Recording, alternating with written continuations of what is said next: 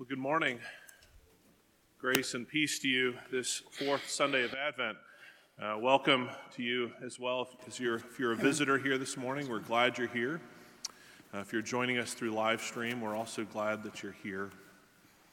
If you would uh, turn in your Bibles to Psalm 16. Uh, if you're using the Pew Bible, you can find it on page 453, or you can find it in your bulletin.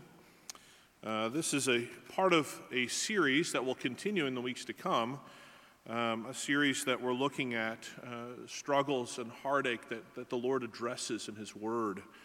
And uh, so this morning we're looking at Psalm 16. And we're seeing how the Lord cares for His people, how the Lord provides in the midst of the feeling of being alone. We all know that feeling of being alone. It's a human experience. It's a feeling the Lord is aware of as well. Uh, from the beginning, when He created Adam, He said there was something not good about what He had made, there was something lacking. Loneliness is that experience of feeling disconnected, it's feeling unknown feeling isolated. And because it's a human experience, we all know, and in its experience, we know the Lord knows, the Lord acts to address loneliness. His desire is for you to know that you belong. Ultimately, that you belong to Him. So if you're here for the first time this morning, let me encourage you to know that the Lord God who made you loves you, is mindful of you, cares about you. And if you're a little theologian here and your parents permit you to draw, uh, let me encourage you to consider drawing a picture of a beautiful river, sparkling, with a tree that stretches all around on both sides of that river and people around that tree from every nation of the world who are healed and who are together. Let's hear God's word from Psalm 16. A miktam of David. Preserve me, O God, for in you I take refuge. I say to the Lord, You are my Lord. I have no good apart from you. As for the saints in the land, they are the excellent ones, in whom is all my delight. The sorrows of those who run after another God shall multiply. Their drink offerings of blood I will not pour out, or take their names on my lips. The Lord is my chosen portion and my cup. You hold my lot. The lines have fallen for me in pleasant places. Indeed, I have a beautiful inheritance. I bless the Lord who gives me counsel. In the night also my heart instructs me. I have set the Lord always before me because he is at my right hand. I shall not be shaken. Therefore, my heart is glad and my whole being rejoices. My flesh also dwells secure, for you will not abandon my soul to Sheol, or let your Holy One see corruption. You make known to me the path of life. In your presence there is fullness of joy. At your right hand are pleasures forevermore. Would you pray with me? Our gracious Heavenly Father, we come before your word today and we ask that you would give us eyes to see you, to see your character, your goodness, your grace, your love for us on display. Lord, we too, like David, seek your counsel, knowing that you are our, turn our deepest mournings, our deepest longings of our hearts into dancing and joy in you. So, would you make our hearts glad from your word? Would you help us to rejoice in you as we seek to live under your lordship? Lead us Guide our hearts and minds, for we pray in Jesus' name. Amen. Well, where do you seek refuge when you feel all alone? We can feel very alone in our world right now. Loneliness is all around us. I was reading an article recently from the U.S. Department of Health and Human Services back in 2019, so pre COVID. It described loneliness in our nation that it has become an epidemic. Before COVID, our government considered loneliness an epidemic. And if it was an epidemic before COVID, it's only intensified over the last two years. Quarantine, masks, questions over vaccines. Today, we can feel very alone. And what studies have found is the effects of loneliness. You know, people who've studied the insights into our emotions and to our bodies. Sustained loneliness it breaks down our health. Uh, it creates greater forms of anxiety and, and depression. It leads to physical health problems. Stress dramatically increases. And we live in an age of technology, as you all know. Uh, social media telling us uh, that we have hundreds of friends or followers makes it look like we're connected uh, but studies have actually shown that spending more than 30 minutes a day on social media can dramatically increase feelings of anxiety and isolation, disconnection. Jeremy Gaines and I were talking even last week, and he was sharing that image, that sad image of, of people being around and just focusing not on each other, but on their phones, uh, sitting next to each other, and yet worlds apart.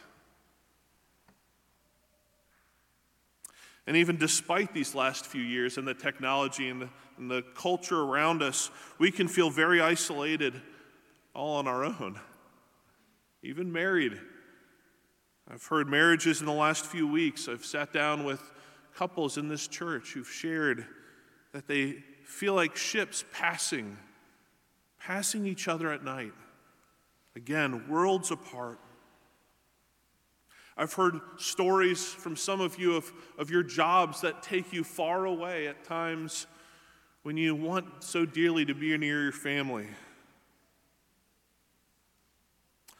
I've heard the stories of those of you who are parents running from child to child, longing to have a conversation with an adult, and caregivers and the care for their loved one consumes their time. Hard to make friendships. Those feelings of isolation, they're even more heightened, perhaps, even in this season uh, of Advent. It's a time when we're supposed to feel more connected, but it's perhaps a time when we actually feel loneliness more, more acutely than any other time in the year. Sometimes it's just because of how busy we are, running from one event and activity to the next, not really taking the time to spend with one another. And so we're more present and yet we're more distant. And loneliness can be hard to talk about. It's one of those topics that, that, that's difficult because it's risky. And so I don't, I don't like to share that I'm feeling lonely. And so sometimes we fill our schedules to be busy so that we won't slow down enough to feel the effects of loneliness on our hearts. Your loneliness may even make you feel distant from God. Your sins might make you wonder Does God love me?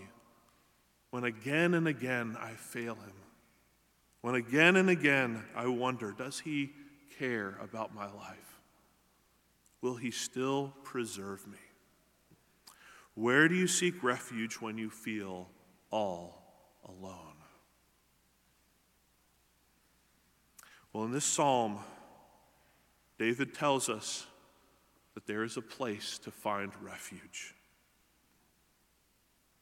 And if we seek refuge in places like our jobs or in our families, if we pursue a good book or a movie to identify, to belong to a, a fictional character, we will not find lasting refuge.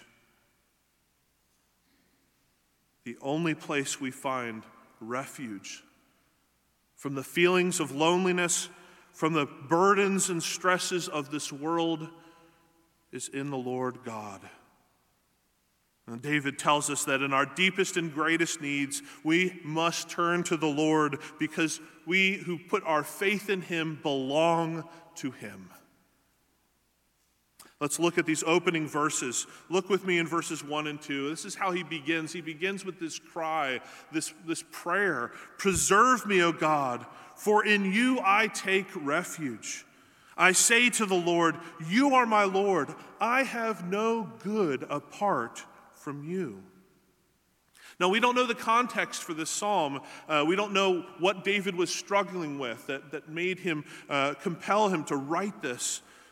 And in some ways, it doesn't matter because, regardless of the circumstances, perhaps even in a season when things seem outwardly that they're going so well, David knows he needs to go to a refuge. He knows that the place of real lasting joy, of lasting connection, is found in the Lord. And so he cries out, he cries out with this word persevere me, keep me, guard me, protect me. He's crying. And he could have turned to many different refuges. He has friends, he has his mighty men, he has physical caves that he's hidden before, but he knows the only place that he'll find real refuge is the Lord. And by fixating himself, by turning his heart to the Lord in this moment and in this time of, of wearying loneliness, perhaps in David's life,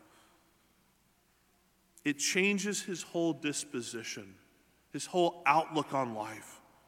What he says in verse 2, as he, as he contemplates the Lord preserving him, he goes to the next verse in verse 2 to say, You are my Lord. He, he declares this covenantal relationship that he has with God, that God is with him and for him, that God has bound him to himself.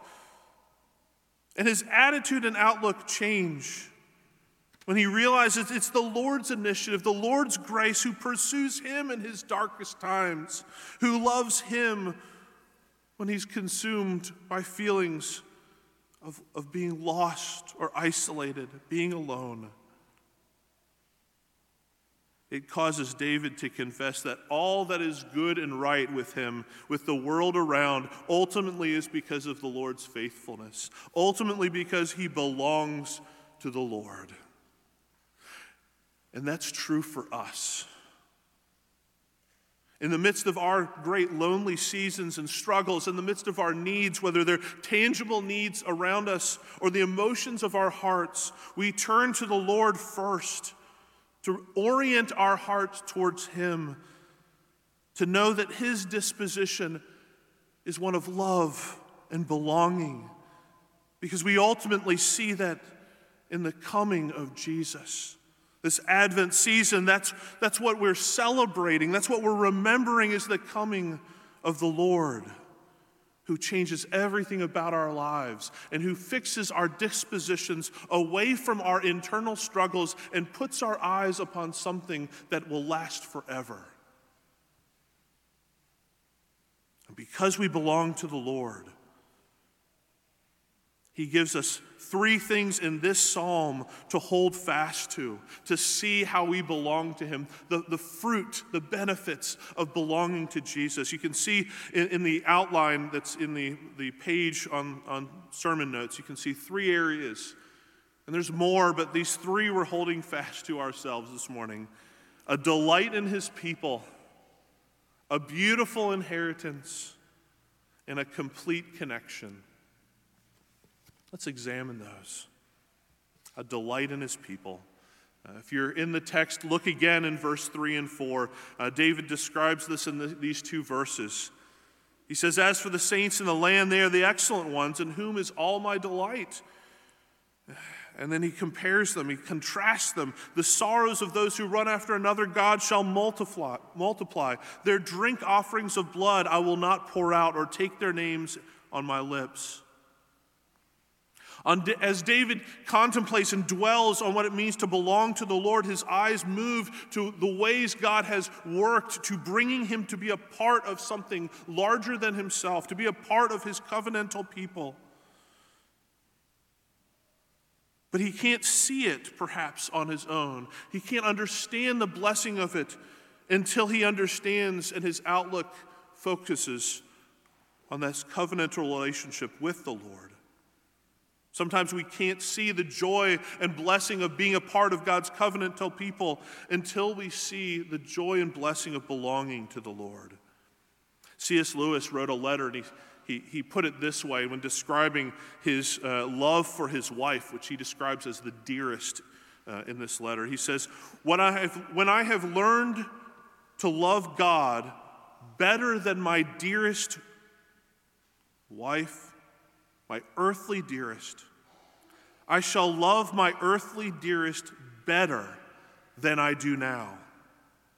Insofar as I learn to love my earthly dearest at the expense of God and instead of God, I shall be moving towards the state in which I shall not love my earthly dearest at all. When first things are put first, second things are not suppressed but increased.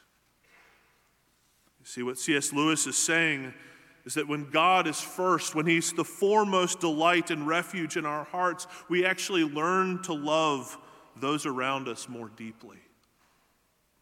And David is experiencing this. His refuge isn't in his friends or in the saints around him until his eyes are fixated on the Lord. But then he causes him to see those around him who also trust and belong to the Lord, he sees them as saints in the land. And again, as I mentioned, there's a, a, contrast that he draws between those who, who belong to the Lord and those who are seeking after false gods. David describes those who belong to the Lord as saints, as holy ones, set apart. And just as he's confessed that there's no good apart from the Lord, we, when we ask the question, what makes these people holy? Their holiness is because they belong to the Lord. They've been set aside by him. David doesn't go on to describe their actions in the world, he, he actually describes them as excellent ones. And that word, it actually refers to splendor or majestic or, or those who shine out. They stand out. Again, how do they stand out? They stand out not by a super spirituality, but by a holiness that comes from their relationship, their trust in the Lord. And it puts them in contrast to those who seek after false gods. The contrast of others outside of, of God's covenant community of faith. It shows they've become so desperate. David's reflecting how desperate they've become that they've poured out blood, either theirs or someone else's, in a vain attempt to either appease a false God or find refuge in something. It actually causes David to to pity them, to look into their, their, their lives and say, He'll have nothing to do with them. Because by their own at best attempts, it leads to sorrow upon sorrow. Rosaria Butterfield was interviewed after she wrote her book on hospitality, on reaching and encouraging the belonging of others. And when asked if she saw the role of the church in the light of the culture of loneliness, she said, Absolutely. Desperate people make idols. And those who belong to the Lord, we are not desperate ones. Even in the darkest of places, we are the beloved ones. We're the family that God has brought us into. And our holiness isn't derived by ourself, from ourselves. It's derived by a God to whom we belong, a God who is our Lord, a God who cares about our lives and shows us grace and mercy. One of the greatest ways we can show the holiness of God is by showing how great He is and how great of a Savior we need in the face of our brokenness, our loneliness, our pain and sorrows. See, the church family is to share burdens with one another, to be honest and open about our condition which is desperate apart from God. Church family, we are called not to live in isolation. We are called to be part of each other's lives. We need one another. We need the story of, God's faithfulness. We need to share in each other's lives.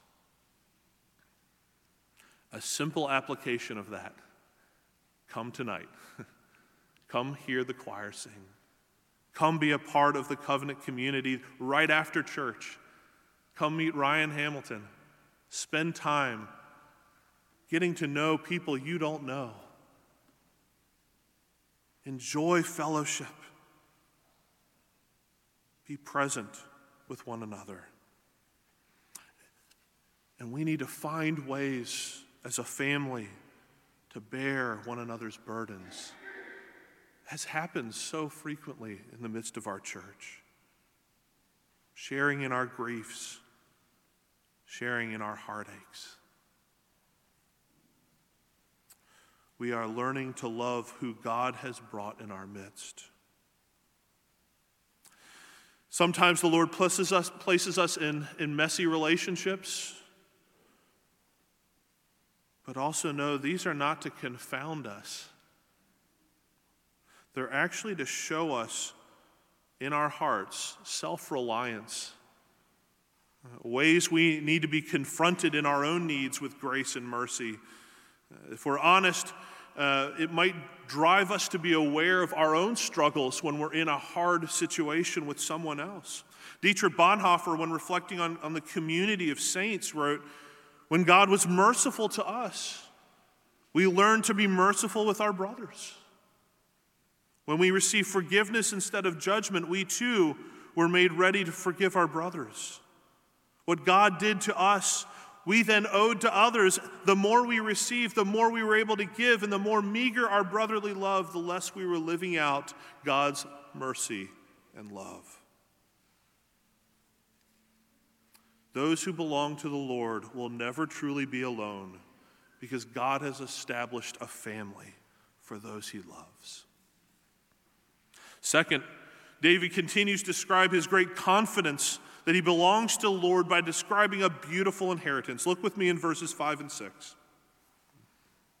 The Lord is my chosen portion and my cup. My, you hold my lot. The lines have fallen for me in pleasant places. Indeed, I have a beautiful inheritance. Again, David turns his thoughts to the relationship he has with the Lord and what the Lord has done in, in being his allotted portion. He assesses everything else that he knows in creation, and the Lord is his allotted portion. And he says in, in the Old Testament, he talks about, uh, the Lord talks about how he divides up the land to families, uh, a, a, land portion. Uh, this is what David means uh, when he's speaking in verse 6. The lines have fallen in pleasant places. He's describing what God has done in, in assigning land to families as they entered into the land of Canaan. And in that inheritance, even if you had to sell the land or, or you ran into financial hardship, you, every 50th year, the Lord had a law that said every 50th year you could buy back your family land. Why? Because it was a sign of God's love and blessing. Because they didn't earn their inheritance.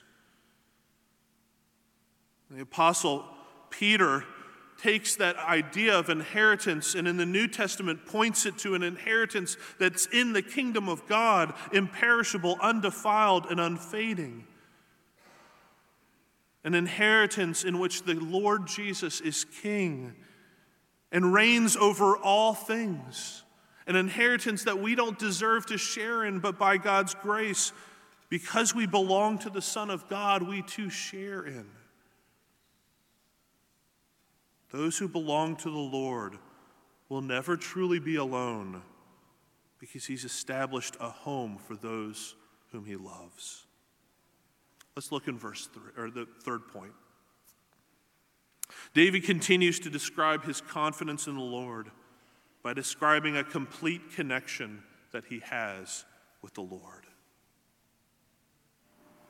As he declares the covenantal relationship that he's been brought into, we see David continues to describe this kind of relationship with the Lord. He walks through these benefits and blessings, a relationship with a God who gives counsel and instruction in verse 7, who's near and present, so he protects David in verse 8, joy and gladness in verse 9. And in all of these verses, David is pointing ahead to the coming of the Lord, the coming of the Holy One. God acts to be near his beloved people. You see, the Apostle Peter picks up this, these verses in Acts 2 and he ties them to the picture of the first advent, the coming of the Lord Jesus. Jesus is the complete connection to our Heavenly Father, for in him all the fullness of God was pleased to dwell. It was Jesus who was faithfully holding fast to David in his needs as a refuge. And it's the Lord Jesus who comes near to the lonely. It's Jesus who comes in the incarnation, who meets with an unclean, untouchable leper and touches him. It's the Lord Jesus who meets with an adulterous woman who can't go to a well because at the cool of the day, because of the, the, the, the, conflict she has in the village, the reputation she's made. And so she has to go in the heat of the day, and she's met there by Jesus. And it's a rich tax collector named Zacchaeus who has seemingly everything you could possibly want on the outside but was all alone. Jesus came to meet Zacchaeus. Jesus' purpose in coming into this world was to be near the lonely and the needy. He came to embrace their loneliness and even more to cover it, to cover their sin, to cover their shame on the cross. Because Jesus, in his first advent, came to actually experience what David's seeking to avoid. Jesus came to experience Sheol, the grave. Matt Maher is a songwriter. Uh, he's reflecting on loneliness, and he wrote this song. And I won't read you all the lyrics, but listen to what he writes about this feeling of loneliness and this relationship with God. He says, Alone, like the coming of the frost and a cold winter's chill in my stony heart. And where were you when all that I've hoped for, where were you when all that I've dreamed came crashing down in shambles around me? Alone, all my friends are asleep, and I can't find anyone to stay awake with me. Where were you when sin stole my innocence? Where were you when I was ashamed? hiding in a life I wish I never made. You were on the cross. My God, my God, alone, alone. You were on the cross. You died for us alone, alone. You were on the cross victorious, alone, alone. You were there in all of my suffering. You were there in doubt and in fear. I'm waiting on the dawn to reappear. This is the one whom David sought as a refuge. The Lord Jesus was all alone facing Sheol, facing death itself, so that those who belong to him would never be alone. The fullness of loneliness the Lord experiences for his people. But death was not the end. David knew even beyond Sheol. In his psalm, he writes, The Holy One would not see corruption. The Lord Jesus was not abandoned to Sheol, nor did his body see corruption, but he was raised from the dead, and he was ascended into heaven, exalted at the right hand of God. Because Christ was raised, so too all who belong to him will be raised. Those who belong to the Lord will never truly be alone because God has given us Himself fully and completely. David concludes Psalm 16 in verse 11 You make known to me the paths of life. In your presence there is fullness of joy. At your right hand are pleasures forevermore. As David's mind contemplates this beautiful relationship with the Lord, he knows because of God's character that the path of life comes from Him. That the presence of joy is actually the fullness of the Lord's face. And that it leads to a relationship that will endure in delight forever. Paul David Tripp calls Christmas the mourner's holiday. For those who feel lonely by the sting of death, who feel loneliness because of what sin and the brokenness of this world does, who feel loneliness because you want to hide yourself away out of fear. Remember, Christmas is a day to remember God did not sit silently in our loneliness or in our desperation or in our sin and death. He came to dwell among us. He came to put an end to pain and sorrow. We endure because He endured. And while we can't fully imagine one day what His return, His second advent will look like, we get a window into it in the book of Revelation. Kids, little theologians, you were drawing something. Listen. The angel showed me the river of the water of life, bright as crystal, flowing from the throne of God and of the Lamb. Through the middle of the street, also, on the other side of the river, there was a tree of life with its 12 kinds of fruit, yielding its fruit each month. The leaves of the tree were, on the, were for the healing of the nations. No longer will there be anything accursed, but the throne of God and the Lamb will be in it, and his servants will worship him. They will see his face, and his name will be on their foreheads. They belong to him. And night will be no more. They will, not, they will need no light of lamp or sun, for the Lord God will be their light, and they will reign forever and ever. All the nations gathered together all people through time and space together, standing in the presence of the Lord, completely healed, restored, because they belong to Him. Let's pray.